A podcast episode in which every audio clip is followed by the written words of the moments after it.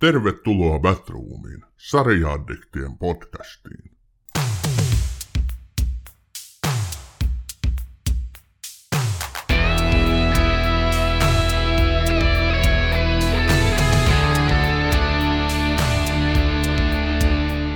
Dopesick on yhdysvaltalainen draamasarja, joka kertoo Yhdysvaltoja 90-luvun lopusta 2020-luvulle asti tuhonneesta opioidikriisistä, joka on tappanut melkein miljoona amerikkalaista ja jonka yksi suurimmista syyllisistä on kipulääke nimeltä Oxycontin. Draamasarja seuraa pikkukaupungin lääkärin ja hänen potilaidensa taistelua lääkettä ja huumeriippuvuutta vastaan – sekä oikeusviranomaisten kamppailua lääkkeen kehittänyttä yritystä ja sen johtoporrasta vastaan. Kahdeksanosainen minisarja on ollut menestyksekäs keräten sekä yleisön että kriitikoiden ylistystä. Sarjan pääosissa on muun muassa Michael Keaton. Dopsic on myös yksi eniten toivottuja sarjoja Batroomin käsiteltäväksi. Tervetuloa Batroomiin! hyvät kuuntelijat ja tervetuloa Ossi. Mitäs kuuluu? No, hei Sami. Tota, meillä on tänään tosi hyvin tehty sarja. Tämä ei ole ehkä semmoinen huumorin täyteinen tämä jakso, jos me emme nyt onnistu sitä saavuttamaan. Mä haluan nyt sanoa vaan, eletään maaliskuun puoliväliä 2022, niin mulla ei ole tässä mitään muuta oikeastaan semmoista lisättävää näihin viime viikkoihin, mutta Slava Ukraini. Hyvä, toi oli muuten kova ja ihan samoin, ihan samoin. Siis pakko se on nyt kertoa, että siis tosiaan kaksi ja puoli kuukautta tätä ihanaa vuotta 2022 ollaan menty. Mitä tässä on tapahtunut? Tässä on ollut pandemia eli korona, sitten tuli poikani leikkaus, sitten tuli hyökkäys Ukraina eli Eurooppaan, sitten tuli mun pyöräonnettomuus, sitten tuli pojan korona. Mitähän tässä niin kuin muuta vielä mahtaa tapahtuakaan? Tästä on tulossa muuten yksi kaikkia aikoja hienoimpia vuosia ihan selvästi. Joo, kuulostaa kyllä tosi, tosi upealta. Ja kuulostaa varmaan, rakkaat kuuntelijat, että mun puolet mun naamasta, puolet mun leuosta on tällä hetkellä aivan jumissa ja ruhjoutunut. Eli jos ihmettelette ääntäni tänäänkin, niin tota, se johtuu kyllä just tästä. Ja ehkä näillä kipulääkkeillä, kipulääkkeillä on muuten jotain vaikutusta asiaan, mutta ei ole onneksi oksikodinia käytössä. Et nyt varo, on... että, varo, että tuo dopesick tämän jälkeen. On, kyllä Suomessa ei onneksi näitä opioideja niin hirveästi käytetä. On niitä kyllä olemassa, mutta ei niitä ihan hammassärkyihin ja päänsärkyihin määrätä, mitä tuota Jenkkilässä. Eli jos me lähdetään nyt niinku liikkeelle tästä sarjasta, niin mä aloitan sillä, että tämä ei todellakaan ollut mulle mitään miellyttävää katseltavaa. Tämä on siis erittäin laadukas sarja, ja eihän me tässä jaksoa oltaisi edes tehty, jos ei tämä sitä olisi. Mutta tämä aihepiiri on mulle henkilökohtaisestikin erittäin epämiellyttävä, koska minä olen ollut päihdetyössä aiemmin. Minä olen nähnyt hyvin verekseltään sitä, mitä päihteet ihmiselle aiheuttavat millaisen riippuvuussairauden ne aiheuttavat. Ja tässä sarjassa mulle oli erityisen myrkyllistä se, että se riippuvuuden aiheuttivat ahneet ää, lääketeollisuuden ää, johtajat ja, ja sitten heidän manipuloimansa lääkärit. Eli tästä tehtiin niin laillista päihdeaddiktiota. Ja se oli mulle niin todella kovaa katsottavaa. Mä meinasin jopa keskeyttää tämän sarjan muutaman jakson jälkeen, mutta en mä sitä sitten onneksi tehnyt. Oho, Öö, täytyy sanoa, että tämä sarjahan on suomalaisille vähän oudompi varmaan, tai sarjan aihe, tämä oksikontti, öö, opioidiriippuvuus. Kyllä meillä on täällä kuulu juttuja, jokainen varmaan, joka uutisia on vähän seurannut, on seurannut näitä Yhdysvaltojen opioidiongelmia, joita eri sarjoissa, eri leffoissa ja muualla on kuvattu monenkin kertaan. Mutta se tämä Oksikontin Purdue Pharman tuottama lääke, joka aiheutti tämän iso osan tästä opioidi, mik, miksi sitä nyt voisi sanoa epidemia. epidemiaksi, joo, niin siitä ei ole täällä kyllä niin paljon puhuttu ja sen takia osittain minuakin tämä niin järkytti ja voi sanoa, että paikoin jopa vähän sokeeras tämä sarja. Ajatelkaapas ihmiset. Vuodesta 1999 vuoden 2020 loppuun melkein 841 000 ihmistä on kuollut huumeiden yliannostukseen. Ja yli 500 tuhannessa tapauksessa näissä kuolemassa, niin syy on ollut opioidien yliannostus. Ja opioidejahan tässä niin kuin Jenkkilässä riittää lääketeollisuudessa. Eli siellä myönnetään, se on maailman suurin opioidimarkkina.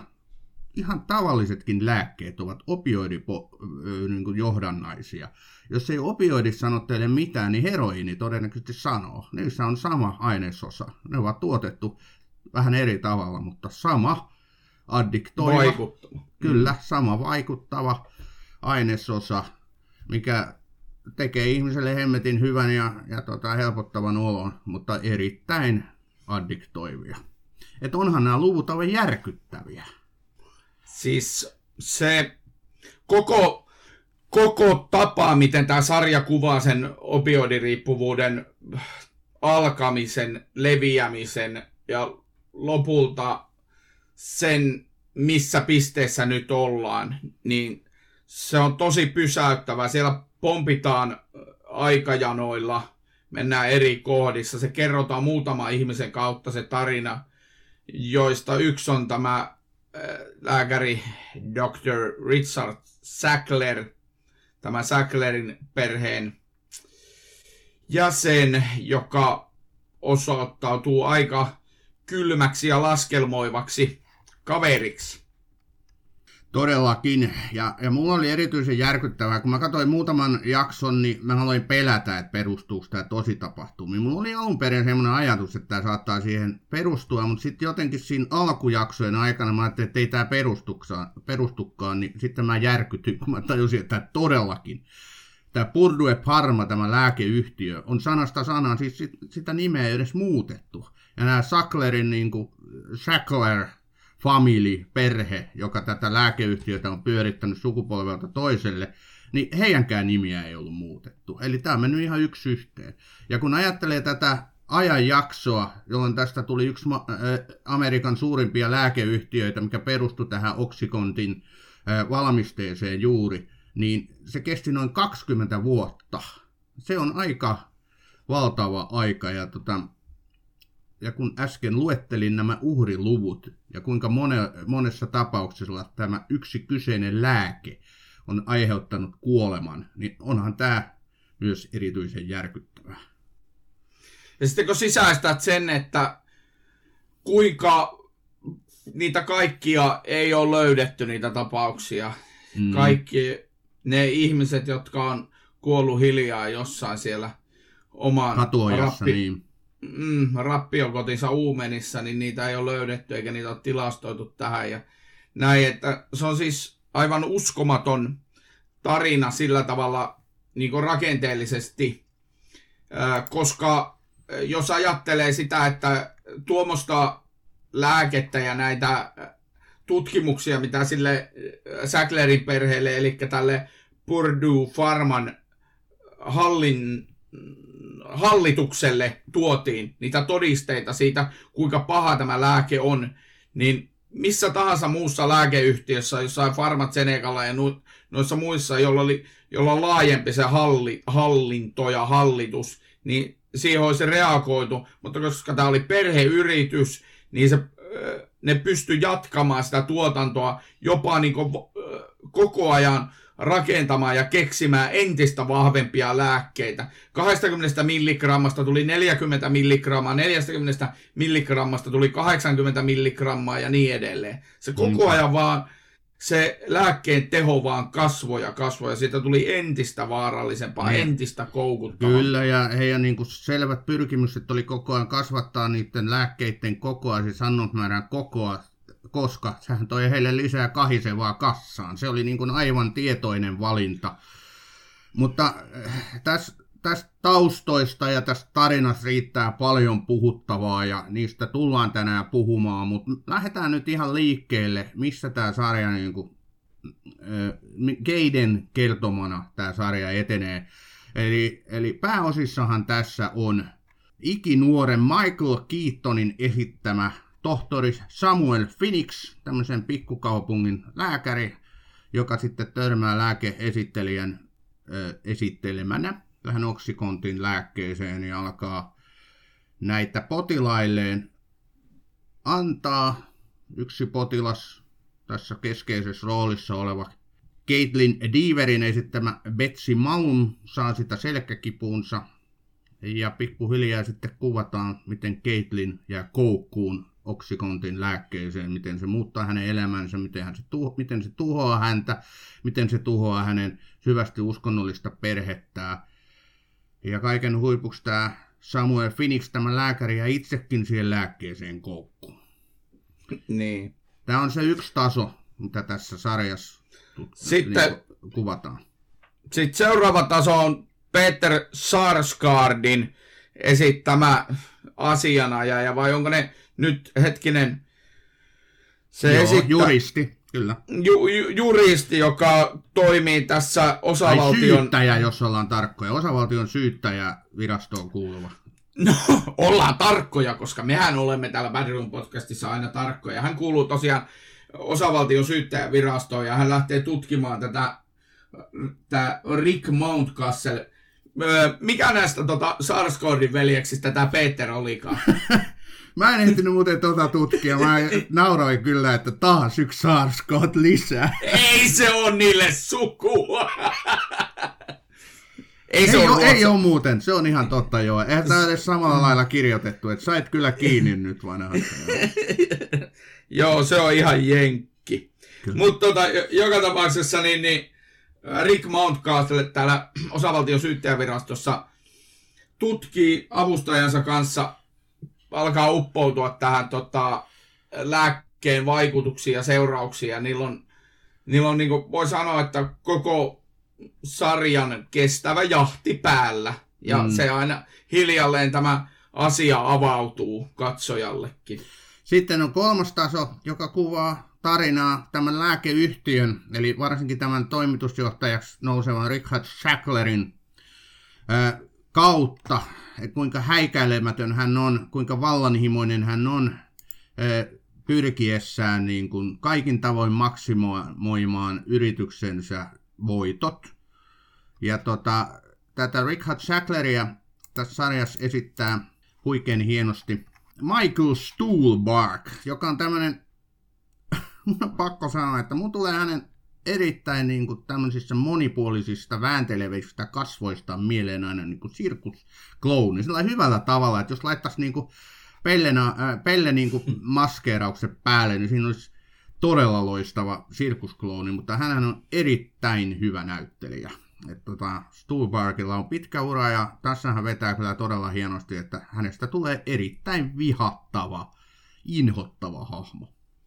Mä mietin, mä mietin muuten tuossa, kun mä katsoin tota, Stuhlbargia Richard Sacklerina, niin mä mietin, että minkälaisen rooli se vetäisi niin Batmanin jokerina. No, joo, joo, ihan sama juttu, ihan sama juttu. Kyllä, ja mä jopa tutkin, että hän on ollut jossain vastaavassa roolissa kuin Joker, mutta mut ei ole. Hän on vetänyt näitä draamarooleja aina, aina tota, kympillä. Et ne on aika hyvin värittänyt hänen uraansa. Mutta tosiaan näistä tasoista, kolmessa tasossa, kun näissä liikutaan, niin se on aika hankalaa vi- paikotellen. On siellä vielä yksi. Siellä on tämä neljäs, tämä tää, tota, Billy Kutler, tämä Will Polterin esittämä lääkemyyjä, Joo. joka, joka niinku, koko, tämä on siis dokumentti, dokumentteihin perustuma sarja, niin sen takia mä nyt uskallan kertoa tässä. Koko se idea tuossa Pardy, eikö Purdue, se on Purdue Pharma, eikä Pardue Furma. Purdue Pharman lääkemyynnissä oli siis nämä myyjät, nämä vähittäismyyjät, jotka kulki siellä kauppaamassa näille lääkäreille näitä lääkkeitä. Ja, ja tota, tämä Billy, onko se nyt... Billy? Cutler.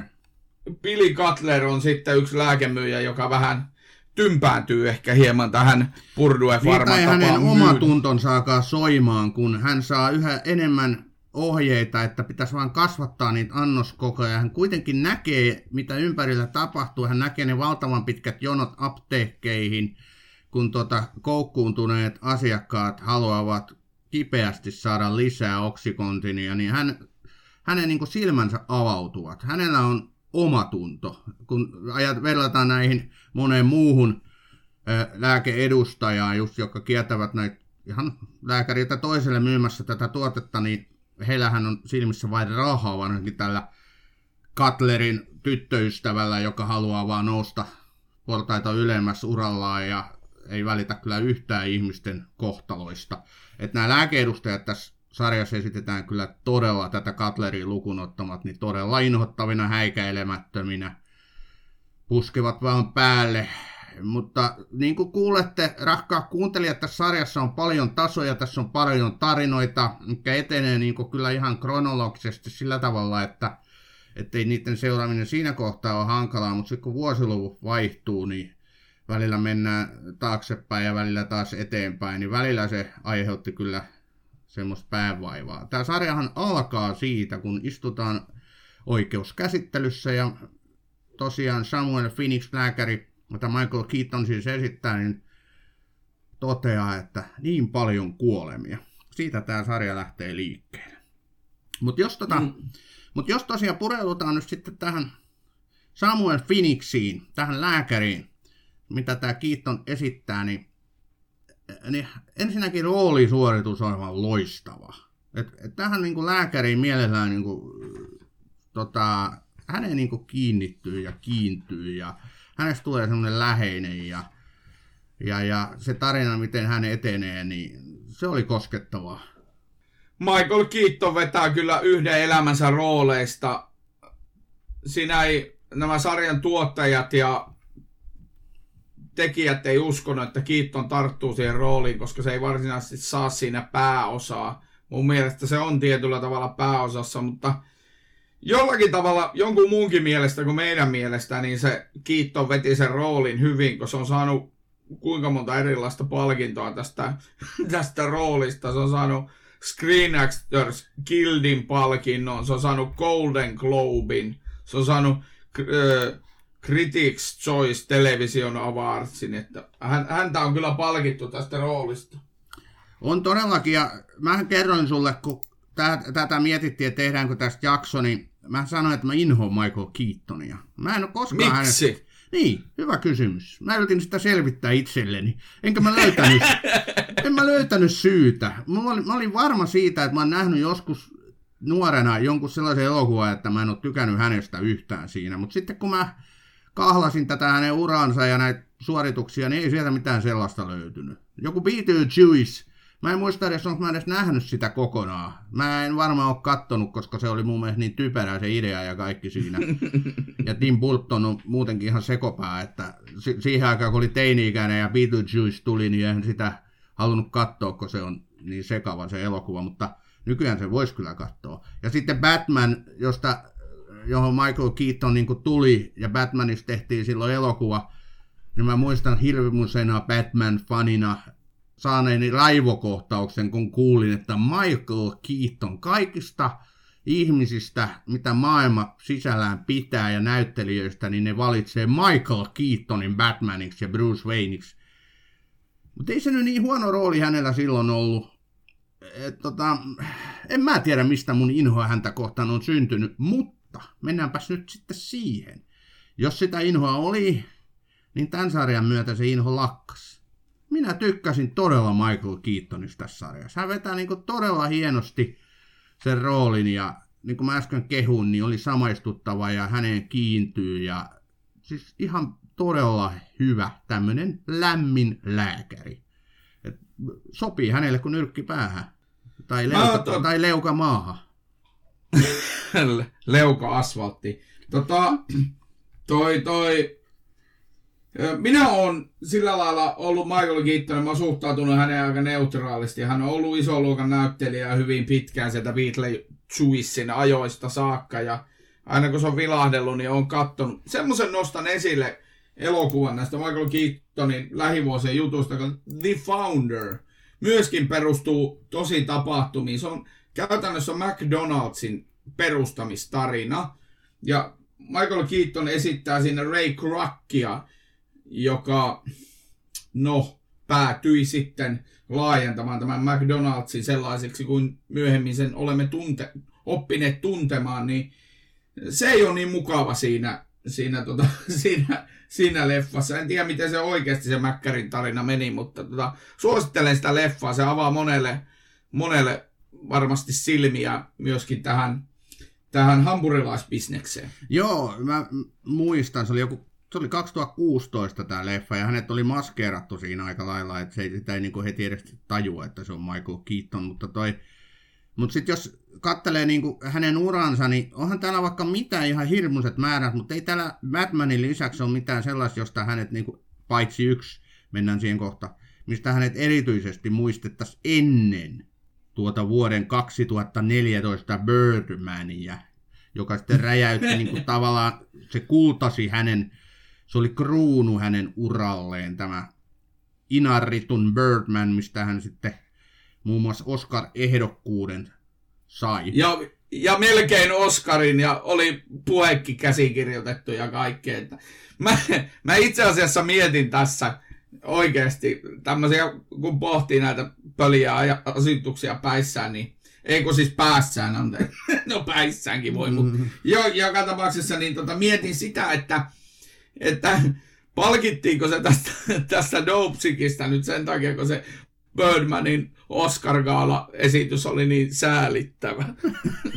voi olla, voi hyvinkin olla jo, että tuli, niinku tota, tuli tällä tavalla postyymisti nyt sitten hänelle, hänelle tota lohdutusta. Mutta eh, mitä sä nyt hänen hahmostaan tästä Finniksistä ajattelit? Se on siis tosi samaistuttava. Se on, se on semmoinen lääkäri siinä, kun se sarja alkaa, jonka, johon mä luottasin, mm. jonka, mä, jonka ohjeita mä kuuntelisin, jota mä tervehtisin kadulla pienessä. niin, no, nämä on tota... niin ihania, joo, nämä on niin hyviä, mitä sä otat esiin, koska tässä, sarja, tässä sarja tuo muun muassa semmoisen hienon näkökulman, mikä varmaan Jenkkilässä pitää ihan paikkaansa pikkukaupungeissa, että siellä niin lääkäri on perheenjäsen. Se on perhelääkäri, minkä kaikki tuntee pitkän ajan takaa ja hän on niin kuin, häntä sinutellaan ja, ja hän seuraa niin kuin syntymästä valttuneempaan asti sitä potilastaan. Ja tota, tässä se niin kuin tosi hyvin kuvataan just tämmöinen perhelääkärin meininki. Et tota, kun tämä Betsi tulee hänen luokseen selkäkipusena ja, ja sitten he kes, keskustelee siinä ja kysy, kyselevät kuulumisia ja sitten tämä Phoenix sanoo, että niin hän muistaa, kun sä synnyit ja hän oli mukana ja bla bla. Just niin kuin sinä saa hyvän käsityksen siitä lämminhenkisestä suhteesta, mitä lääkärin ja potilaan välillä on. En mä tiedä, onko se isommissa kaupungeissa, ei se nyt tietenkään niissä varmasti ole mahdollista tai tapahdu, mutta näissä pienissä amerikkalaisissa pikkukaupungeissa, niin useissa sarjoissa ja elokuvissa tuodaan hyvin samantapaisesti esiin, että se voi hyvinkin pitää paikkansa. Onhan siis varmasti yhdysvaltalaiset, nämä pienet yhteisöt, ne on keskenään niin enemmän kontaktissa vielä kuin nämä suomalaiset, mutta itse kun on tuolta pienestä kylästä kotoisin, niin kyllä se on ihan Suomessakin ihan sama homma, että kyllä siellä ää, jos joku perheen lapsi menee lääkäriin, niin kyllä se sieltä usein se lääkäri saattaa sitten kysästä, että hei, mitenkä se sun isäs tai äitis. Jos on, jos on tehnyt siis edellyttäen, että on tehnyt pitkä uran siinä kylällä lääkärinä. Jos mm. on, jos on semmoinen keikkaduunari, niin sitten se kysyy vaan, että koska on palkkapäivä. niin, aivan. Mutta tosiaan tämä Phoenix on myöskin taitava lääkäri. Ja kun tämä sarja lähtee siitä, että lääkeesittelijä, tämä Billy Coulter tulee hänen luokseen, niin, niin tota, hän suhtautuu hyvin, hyvin niin torjuvasti alkuun tähän uuteen ihmetuotteeseen Oxycontiniin, jossa väitetään, että se ei aiheuta riippuvuutta, koska se on todistettu, että se vaikutus on niin pitkäaikainen, että siis yhden lääkkeen vaikutus kestää 12 tuntia, ja sinulle esitetään käydä että se ei missään kohtaa se vaikutus nouse niin korkeaksi, että tapahtuisi tämmöistä addiktoivaa kiinnittymistä siihen potilaaseen. Ja kun vielä tämä Yhdysvaltain lääke, siis lääkeyhtiöitä valvova viranomainen on todennut ja ohjetekstiinkin kirjoittanut tämän, että vain yhdellä prosentilla käyttäjistä todettu riippuvuutta, niin siihenhän tämän oksikontin tuotteen niin kuin suuri valtti perustuu, ja siitä tämä Samuel Phoenix sitten, niin kuin tuota, siihen hän, siitä hän kiinnostuu ja siihen hän kiinnittää huomiota, hän luottaa siihen tekstiin, mitä siitä tämä valvova viranomainen on kirjoittanut. Ja sitten hän ottaa niin kuin lääkkeen valikoimiinsa ja sitten hän tarjoaa sitä tälle Betsille ja, ja loppu on sitten valitettavasti se, mitä seuraavaksi tapahtuu, pikkuhiljaa tosin, niin se on aika surullista seurattavaa. Tämä on Batroom. Välillä innokkaasti, aina äänekkäästi. Tässä muuten tulee hyvin esille toi FDA, tosiaan toi lääkevalvontavirasto, joka resursseilta ainakin esitetään tässä sarjassa todella pienenä. Ja ilmeisesti se ei Jenkeissäkään kovin suuri ole, mikä on aika sairas ajatus ottaa huomioon, kuinka monia satoja miljardeja nämä lääkkeet tuottaa siinäkin valtiossa. Mm. Joo, ja so... se on politiikkaa, että se on resurssoitu niin heikosti. Niin, niin nimenomaan joo. Ja, ja sit... tässä sarjassa sitäkin esitetään tosi hyvin. Joo, ja sitten äh, tuossa sarjassa tosiaan tuodaan hyvin esille nämä erilaiset viranomaistahot, jotka yrittää ajaa tätä asiaa kuka missäkin ja miten se ei meinaa millään tavalla lähteä. Ja nyt siinä niinku hiljalleen se etenee, mutta se on aivan käsittämättömän pitkä aika, että näistä ensimmäisistä tapauksista, ensimmäisistä järkyttävistä havainnoista on vuonna 2022 yli 23-24 vuotta, kun on havaittu, kuinka koukuttava aine se on. Ja nyt siellä joutuu Purdue Pharma niin kuin, toteamaan tai joutuu maksamaan ja joutuu kokemaan semmoisia asioita, mitä ne ei olettanut kokevansa. Ei mennä tuohon vielä. Jo, jos ajatellaan niin kuin tätä, miten tämä etenee, niin, niin kuin todellisuudessa niin se on ihan totta. Tässä on niin kuin poliittisesti nämä lääkeyhtiöt, siis, jotka myyvät lääkkeitä tai tuottavat lääkkeitä, ne on valtavan vaikutusvaltaisia. Totta kai iso, isolla rahalla saa päättäjiä, se on ihan selvä asia. Ja tässä esitetään niinkin kovia nimiä, kuin muun muassa toi Rudy Cialini, Ciulani, siis eikö hän ollut New Yorkissa? Kius, hienosti kyllä lausua. En mä osaa sitä lausua. Noin hienoja sanoja so, mä en osaa lausua. Vuonna, nythän me tässä, tänä vuonna 2022 muistamme hänet muus, Rudi Giuliani myös Trumpin asianajaja. Joo, todellakin. todellakin. Ja, mutta sitä ennen hän oli New Yorkin pormestaria ja hän oli suuri 2001 terroriiskujen niin kuin tämmöinen hahmo. Hän oli sankari ja mitä vaan. Mutta hänen niin kuin, poliittinen vaikutusvalta myöskin tässä lääkeasiassa oli todella suuri, että lääkeyhtiö Purdue Pharma häntä käytti häikäilemättömästi. Ja siihen myöskin nämä poliisit sitten törmäsivät, eli tässä on tämä FBIin huumepoliisi.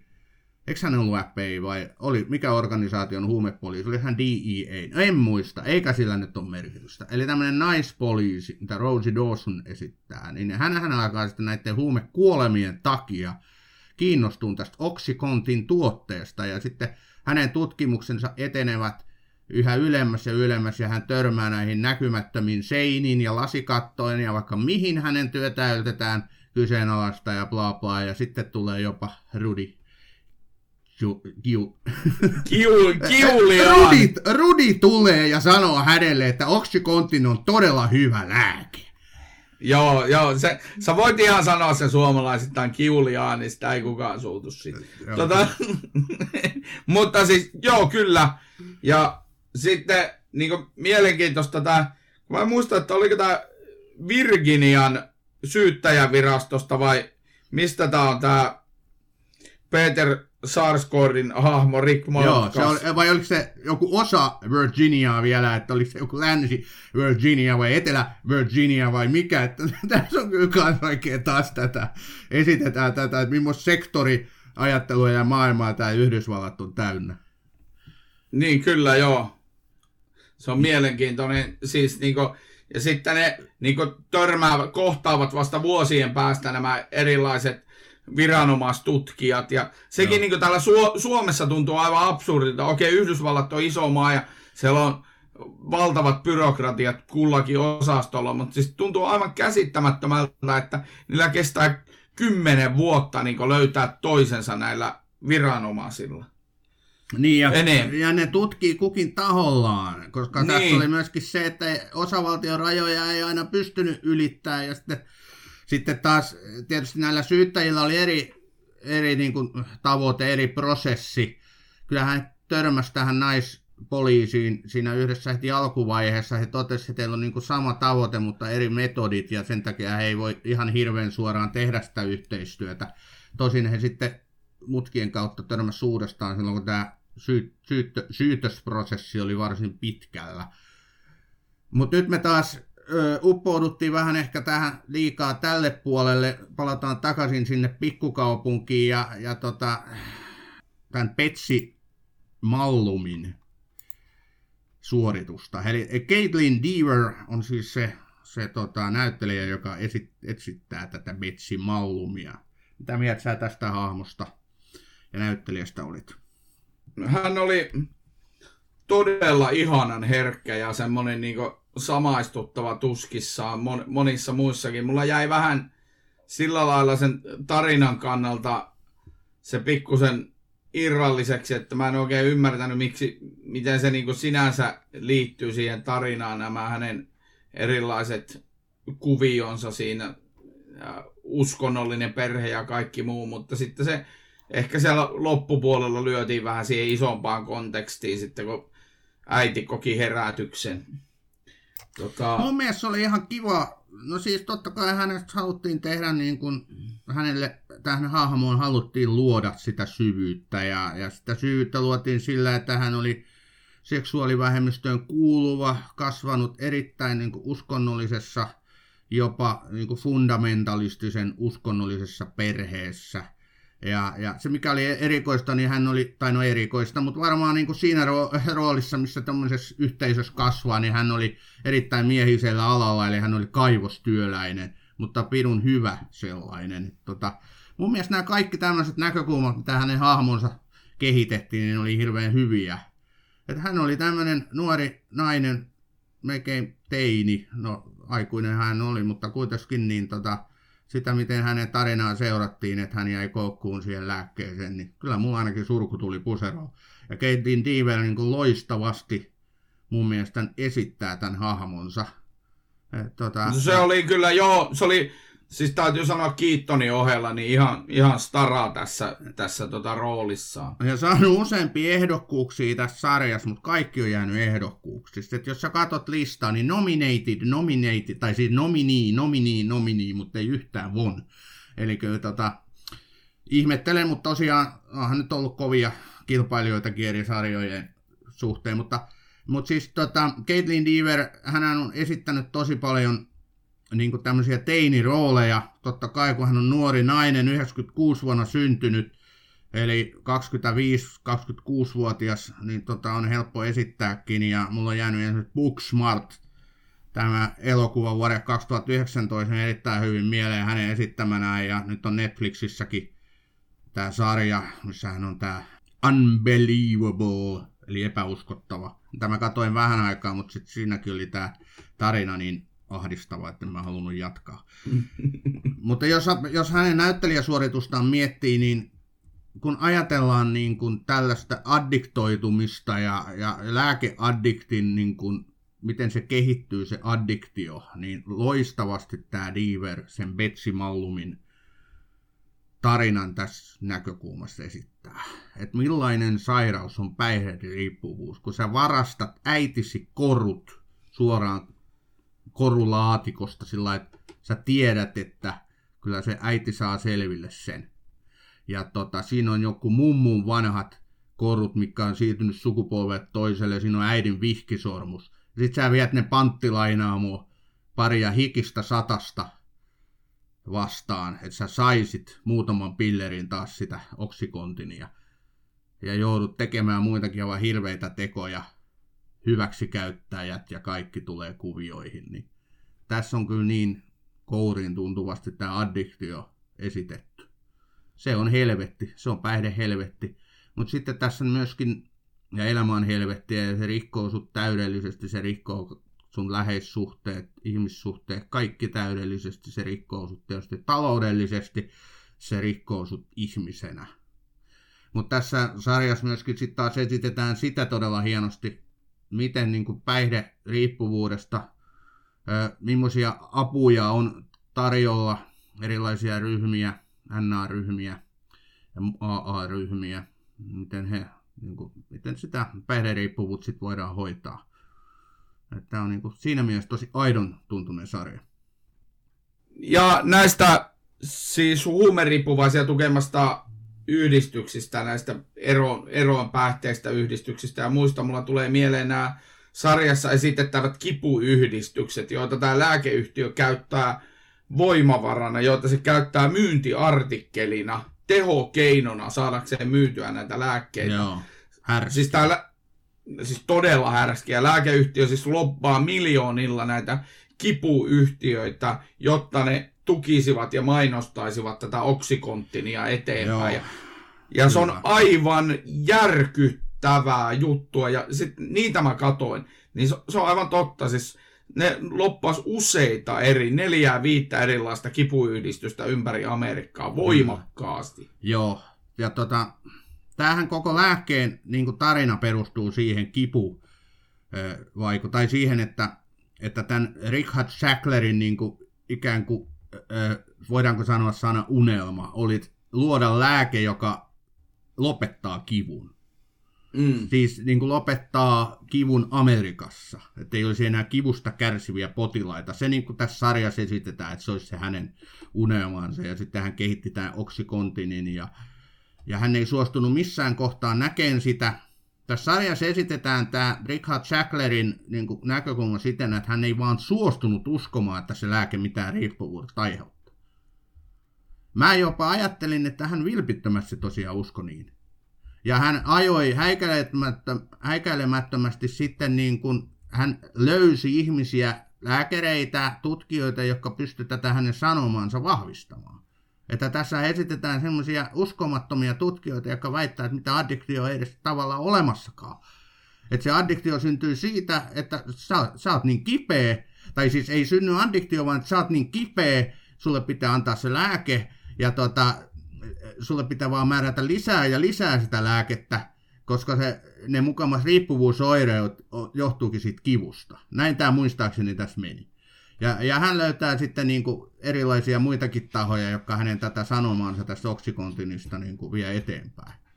Ja, ja sitten hän, sitten tässä on isossa näkökulmassa se lääkeedustajien joukko, jolle koko ajan niin kuin enemmän ja enemmän kehitetään sitä sanomaa, miten he pystyvät niin saamaan nämä lääkärit nostaan sitä, nostaan sitä niin annoskokoa vaan. Ja kaikki tämmöiset, niin kuin, mitä alkaa yhteiskunnassa tapahtuu, että valtavasti ihmisiä jää koukkua ja tulee näitä kuolematapauksia, niin nekin saadaan sitten näyttää siltä, että ei se siitä oksikontinista johdu, vaan nämä on pahoja ihmisiä, ne on, ad, ne on pahoja huumeaddikteja, ei ne oksikontinista johdu ne addiktiot. Että niin kuin, Tätä oli hirveän rankka seurata. Oli kyllä. On myös tosi rankka seurata siis jokaiselle, joka haluaa tähän oikeasti uppoutua liian syvälle. Niin siis YouTubessa on Kentakin osavaltion kahdeksan tunnin haastattelu, siis jossa, jossa tota osavaltion syyttäjät haastaa siis Richard Sackleria kahdeksan tuntia hänen roolistaan tässä opioidikriisissä. Se on aivan käsi... En mä pystynyt sitä katsoa myöskään kokonaan. Mutta se täytyy kyllä sanoa, että toi näyttelijäsuoritus tätä Richard Sacklerin roolissa on, se on aivan yhtä käsittämätön tältä Michael Stuhlbargilta kuin nämä, nämä tota, Keaton ja ton Caitlin Deaverin esitykset. Että se on, se on ominut noin kaikki Sacklerin maneeritkin ihan täydellisesti. No varmaan ihan... on ihana valmistautuu siihenkin rooliin. No joo, siis, äh, siis on todella laskelmoiva tyyppi ja nyt pitää niinku olla mut, tarkka. E, mut, anteeksi mm. keskeytä, mutta jäikö sulle semmoinen, kun sä katsoit tätä sarjaa, jäikö sulle semmoinen fiilis, että tämä Richard Shackler aidosti usko, oli niin kuin usko siihen, että tämä lääke on aidosti ihana ja se pelastaa Amerikan kivulta ja se, tota, ettei, se, ei ole addiktoiva. Aluksi se usko, mutta kyllä e- ei se, ei noin koulutettu ihminen, ei noin laskelmoiva, ei noin tarkka, ei noin ö, yksityiskohtia huomioiva yksilö, niin ei se, niin kuin, ei se jätä huomaamatta sitä, mitä se, sille ympäriltä kerrotaan. Kyllä mä uskon siihen, että se aluksi usko siihen, mutta muutaman vuoden jälkeen se vaan rupesi tekemään massia. Mutta Amerikka on ihmeellinen maa ja se on myös raivostuttava maa. Että jos sä uskot, että maapallo on litteä, niin sit sä löydät kyllä ihmisiä, jotka tätä sun uskoisi siihen niin tota vahvistaa. Että sä löydät myös korkean tason tutkijoita ja löydät niin oppineita ihmisiä, jotka sitä tarinaa jakaa ja sitten saa useita, tai sitten saa uusia ihmisiä uskomaan tähän, että maapallo on litteä, että ei se ole mikään pyöreä. Että niinkin selvä asia kuin lääkeriippuvuus, niin osataan tässä sarjassa kyllä näyttää hienosti, että ei se muuten mitään riippuvuutta, ei mikään opioidi. Itse asiassa heroinikaan ei auta riippuvuutta. Että sun pitää vaan ottaa sitä lisää, niin sit sä et ole enää riippuvainen. Et, et, niin kuin karrikoiden väittää, niin näinhän tämä etenee tämä tarina tässä. Ja tuota, tu, tulokset on tuhoisia, että tosiaan se 20 vuoden aikana miljoona ihmistä melkein kuollut tämän lääkkeen niin kuin, tuota, aiheuttamana, niin onhan se, onhan se ihan hirveetä.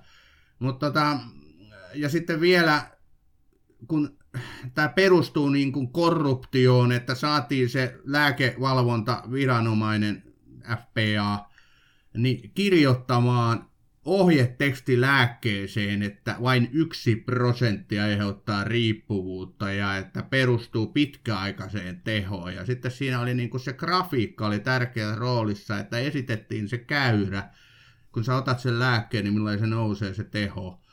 Joo. Niin, niin kun opioidi aiheuttaa piikkimäisen tehon, eli sä niin kuin, tietysti me pilveen.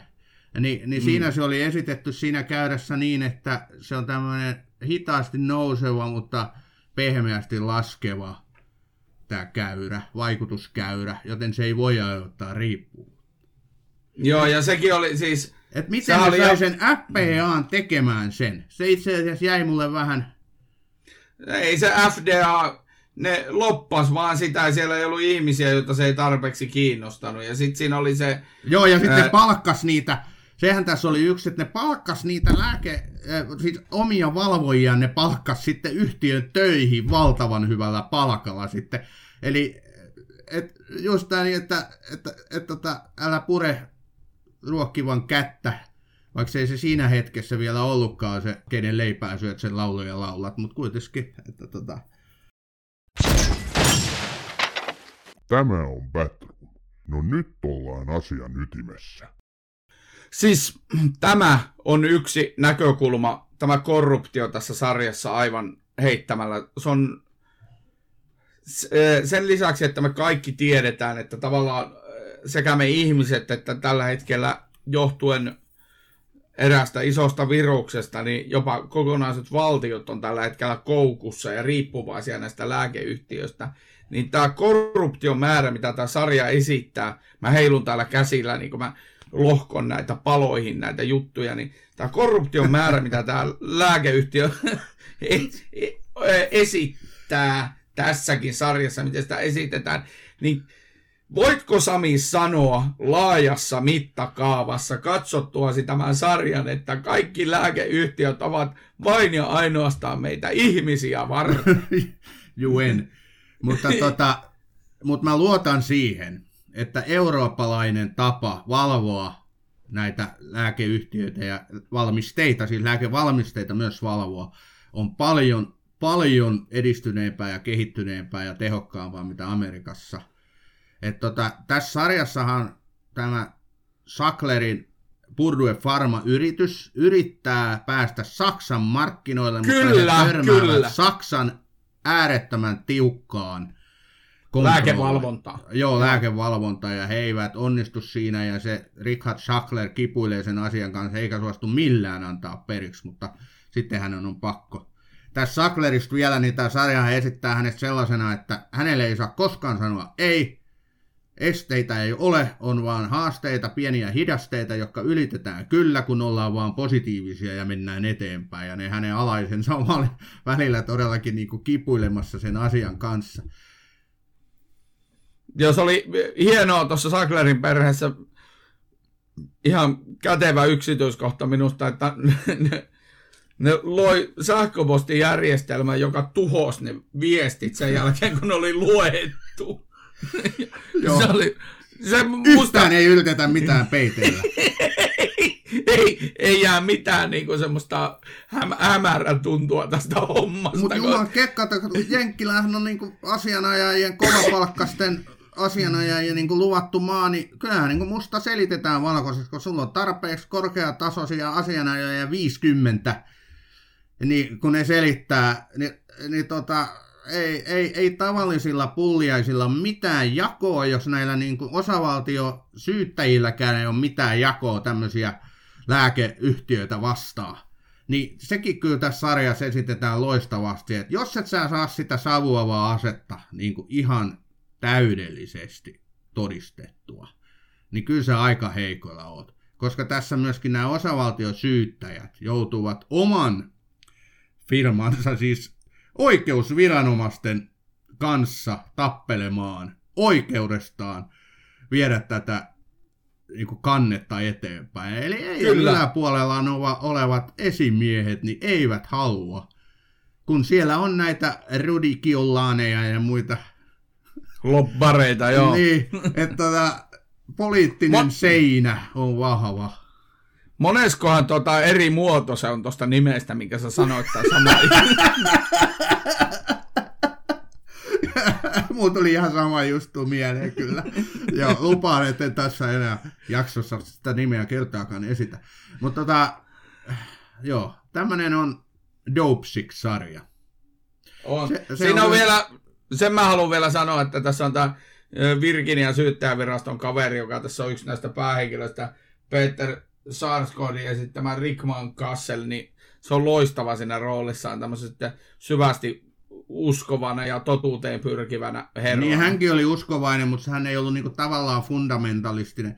Se muuten se Sarsgaard, se näyttelijä, niin vietti, hän valmistautui tähän rooliin viettämällä aikaa vankiloissa tutustumalla näihin niin kuin, tota, tuomiosta kärsivien päihderiippuvaisten niin kuin, elämään ja hän sai sieltä sitten taas sitä perspektiiviä, että millaista, millaista se oikeasti on. Ja hän on kehunut haastatteluissa, että hän, se on hyvä, että hän teki niin, koska silloin hän ymmärsi paremmin näitä ihmisiä. Ja... Mm, se, mitä me, ei, mitä me ei saada tästä niin kuin suomalaisina kiinni, mikä tarttuu enemmän tuossa sarjassa siihen alueeseen, on tämä Appalakkien alue, eli tämä Virginia alue. Tämä on niinku, niitä harvinaisia sarjoja kuulemma amerikkalaisissa niinku tämmöisessä viideteollisuudessa yleensä, joka kuvaa tota Appalakkien aluetta. Se on semmoinen hiljainen unohdettu yhteisö kuulemma. Et, en, en osaa sanoa. Yksi asia, mistä me ei olla yhtään puhuttu, eikä kyllä nyt paljon puhutokaan, on myös se, että tämähän perustuu kirjaan tähän sarjaan, eli tätä Beth Mason kirjaan. Eh, mikä se kirjan nimi oli? Dope Sick Dealers, Doctors and the Drug. Ja tämä on vuonna, koska sitä oli kirjoitettu? Ei se ole monta vuotta vanha. Joo. Kyllä. No joka tapauksessa, niin siihenhän tämä sarja perustuu. Ja tämä oli tosiaan minisarja, kahdeksan jaksoa ja yhtään jaksoa pidemmälle mä en olisi kyllä halunnut katsoa, mutta sen verran kritisoin.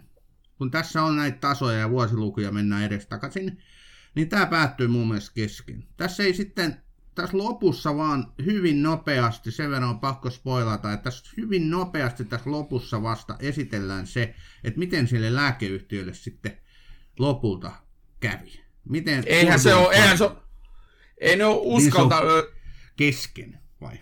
Sehän on kesken siis, ja nyt kun eletään maaliskuuta, maaliskuun puoliväliä 22, niin osa näistä opioidin riippuvaisten lähiomaisista on juuri tässä maaliskuussa 22 kohdannut etäoikeus, etäoikeustuomioistunto, miten päin se menee, joka tapauksessa oikeusistunto, joka tapahtui etänä, niin siellä ovat olleet läsnä kolme Sacklerin perheen jäsentä, joista mukana on myös ollut Richard Sackler, ja nämä, tota, nämä omaiset on saanut kertoa suoraan näille Sacklerin perheen jäsenille oman tarinansa. Richard Sacklerilla oli joku erityislupa, että sen ei tarvinnut avata kameraa koko sen oikeusistuun. Joo, yllättäen Ai... tullut tämmöinen erityislupa sitten. Joo, mutta tota, joka tapauksessa ne oli joutunut nyt niinku tavallaan heittomerkeissä kohtaamaan nyt nämä uhrinsa. Mm, kyllä, no, mutta tota, oikeutta... Ja, ja, Oikeutta käydään vielä monta vuotta. Siellä on siis miljardeja on jo, siis Purdue Pharma on jo konkassa ollut monta vuotta. Ra- miljardeja rahoja on siirretty siis valtiolle ja osavaltioille. Tällä hetkellä näyttää öö, noiden omaisten osalta aika huonolta. Ne saa paljon vähemmän yllättäen kuin valtio ja osavaltiot Jenkeissä, mutta tota, edelleen on rahavaateita menossa ja, ja prosessi on kesken. Joo, ja rahalla saa, ja rahalla pääsee, ja rahallahan sitä oikeutta Amerikoissakin ostetaan. En tiedä, saavatko nämä kuolleiden lastensa omaiset koskaan sitä oikeutta varsinaisessa mielessä. Mutta tota, mä luulen, että me nyt lopetetaan Dopesikin käsittely tähän ja siirrytään meidän suosikkeihin, vai haluatko sanoa tähän loppuun vielä painavan sanasi? Haluan sanoa, että mun mielestä yksi sarja hienoja hetkiä oli se loppu, lopussa, siinä kun ne oli siellä Sacklerin, äh, ne oli varmaan siinä museossa itse asiassa, kun ne oli, nämä Sacklerit oli tämmöisiä taidelahjoittajia, niin sitten niillä oli eri, erinäisiä tiloja heidän nimissään lahjoitettu, niin ne oli yhdessä pitämässä sitten tämmöistä mielenosoitusta, niin kuin siinä kuvattiin, kun äh, tämä perheen äiti makaa, makaa selällään siinä kuolleen, kuolleet, hmm. kuollutta tyttärtään muistellen, ja sitten sillä paidassa lukee erikseen kirjoitettuna Pain ja Killer. Ja se oli minusta, se oli jotenkin Joo, todella... se oli hirvittävän vahva kuva, kyllä. Mm. Tämä on Batroom, TV-sarjojen podcast. Ok. Mitäs sinä haluaisit suositella, Ossi? mä laitoinkin, mä oon sua härnännyt tällä sarjalla jo tässä pariinkin otteeseen. Eli nythän puhutaan siis Disney Plusan sarjasta, kun puhutaan Dopesickista. Disney Plusalta löytyy tällä hetkellä vielä, tässä maaliskuussa, niin on vielä pari jaksoa tulematta, mutta tota, siis Pam and Tommy. Eli oh, shit. Sar- sarja, sarja ehkä maailman kuuluisimmasta seksivideosta. Ja se on minusta hyvä. Se on Siinä on Seth Rogen Se seksivideo vai mikä? Mä en puutu siihen seksivideoon enempää, se on yli 20 vuotta vanha ja jos olen sen nähnyt, niin en muista siitä mitään, mutta tota, Et joka tapauksessa en tietenkään. Ja, niin, niin joka, joka tapauksessa palatakseni aiheeseen, niin se on alkaa aika semmoisena koomisena juttuna, totta kai kun se on Seth Rogen yhtenä tuottajana ja yksi päähenkilöistä, mutta se on siis kuvaus Pamela Anderson ja Tommy Leen mm, yhdenlaisesta kummallisesta tarinasta ja ajanjaksosta elämässä. Siinä kuvataan hyvinkö internet tulee Yhdysvaltoihin ja siinä on kaikenlaisia juttuja. Se on sekä hauska, mutta se on myös lopulta aika ajatuksia herättävä. Että ei se, ehkä mielikuva Pamela Andersonista muuttuu sen TV-sarjan jälkeen. Ja Tommy Leehän on sinun rakkaan Mötley Cruesin rumpali. No Tomista ei kyllä mielikuva muuttunut, että se on ihan yhtä sekopää, piripää kuin mitä se oli silloin 90-luvulla. Me ollaan Ossin kanssa paljon väännetty Mötley Cruesta. Mä en voi Mötley Crueta sietää, koska Vince Neil tappoi Raslen, joka tappoi Hanoi Roxin. Että tota, Mötley Crue kuuluu mulle sen takia semmoisiin bändeihin, mitä en suostu kuuntelemaan, mutta... Halu, no ei laskea... vaan, en mä nyt näin jyrkkä ole. Totta kai. Halu, halu, haluatko laskea, kuinka monta vuotta siitä auto-onnettomuudesta on? No joskus 84 85, kun se tapahtui, niin on siitä aika pirun kauan. Eikä, mä nyt ihan jyr, liikaa jyrkensin, karrikoin. Toki minä kuuntelen Mötley Crueta, se onhan se hyvä orkesteri. Pamela Andersonista mä en tiedä mitään muuta kuin hänen maineensa. Mutta kiitos suosituksesta ja toi löytyi siis Disney, Disney. Plussa. Kyllä.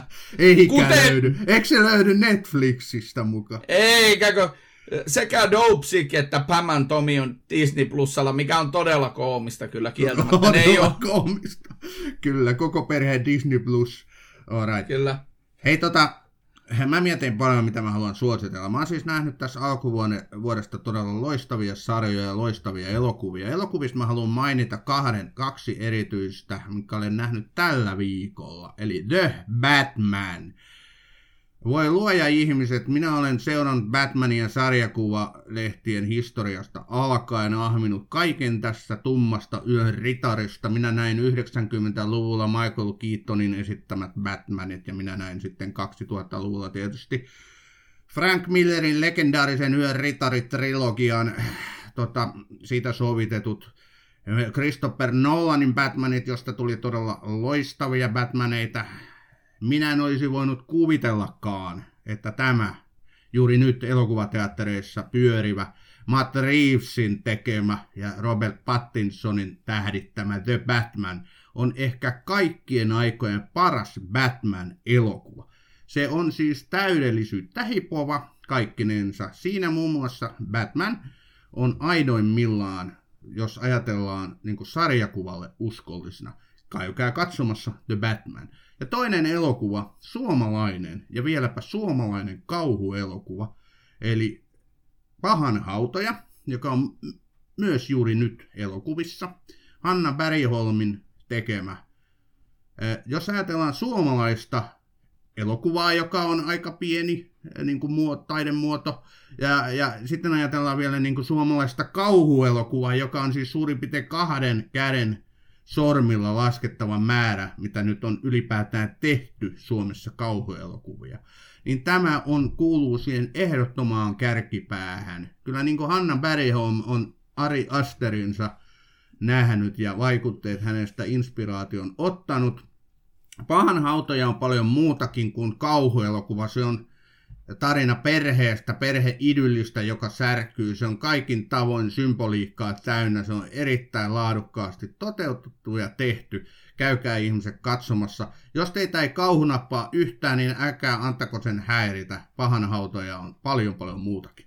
Tässä on ne kaksi hyvää elokuvaa. Mä oon kattonut erilaisia sarjoja, mä oon kattonut Cobra Kain uusimman kauden, mä oon kattonut, ta- mä oon kattonut kolmiosaisen Time, lyhyt sarja, missä on Se oli hyvä. Sean se oli Bean hyvä. ja missä on Stephen Graham, aivan loistava vankilasarja, kattokaa se Yle Areenassa. Mä oon katsonut Euphorian uuden kakkoskauden, todella hyvä. Dang, dang. Dang, Al- dang. alkuun tota, aika, aika tota, py, niin kuin pysähdyksissä oleva, mutta sitten kiihtyi loppua kohden, eli kakkoskaudesta tuli erittäin hyvä.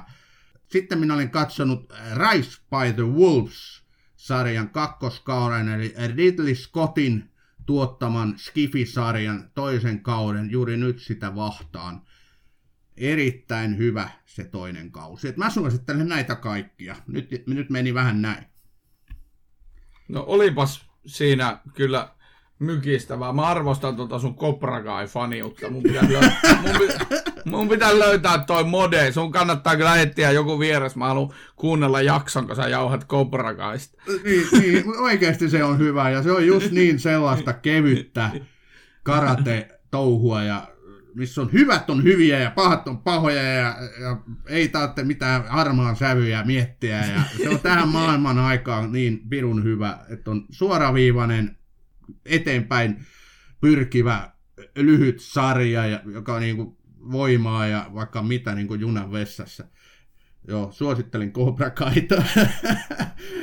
Okei, joku varmaan jäi mainitsemattakin, mutta hieno alkuvuosi on ollut kaikkinensa sarjojen ja elokuvien suhteen. Mä oon tosi onnellinen, mutta mä haluan nyt kiittää, koska siis Dopesick tarkoittaa huumeriippuvuutta ja sitten krapula on krapula, niin mä haluan sanoa tähän loppuun vaan, että pitäkää itsenne vireessä, ei hommata itselle mitään jälkihommia eikä tauteja. Mä haluan nyt kerrankin Ossin sijaan tämän jakson päättää. Mm. Minä löysin tämmöisen tarinan, mikä on aito, minkä tuota, Oho. erään oksikontinista kärsineen perheen äiti on kirjoittanut. Tämä menee sanasta sanaan käännettynä näin. Tämä selittää niin selvästi, miksi miehelleni annettiin oksikontinia selkänsä murtuman jälkeen. Aluksi annos auttoi, sitten ei. Lääkäri lisäsi annosta nopeasti. Tämä jatkui, kunnes annos oli nostettu 100 milligrammaan. Tuolloin lääkärit olivat vain huumekauppiaita. Kirjoitin kirjeitä mieheni lääkärille, jossa selitin, että mieheni on puolitajuinen hyvä, hyvänä päivänä ja täysin tajuton muina päivinä. Se kaikki meni kuuroille korville. Ja tämä sarja, Dopsik, selittää erittäin hyvin, miksi. Minä menetin melkein mieheni, menetin avioliiton ja hän menetti kaiken. Hän menetti kunnioituksen tyttäriltään, hän menetti terveytensä. Onneksi hänet pidätettiin. Se oli hänen pohjansa. Nyt hän on ollut viisi vuotta ilti oksikontinistia. Silti lääkärit yrittävät edelleen määrätä oksikontinia hänen krooniseen kipunsa. Toivon, että tämä sarja auttaa kaikkia näkemään, että oksikontin on hirvittävää riippuvuutta aiheuttava tehoton kipulääke.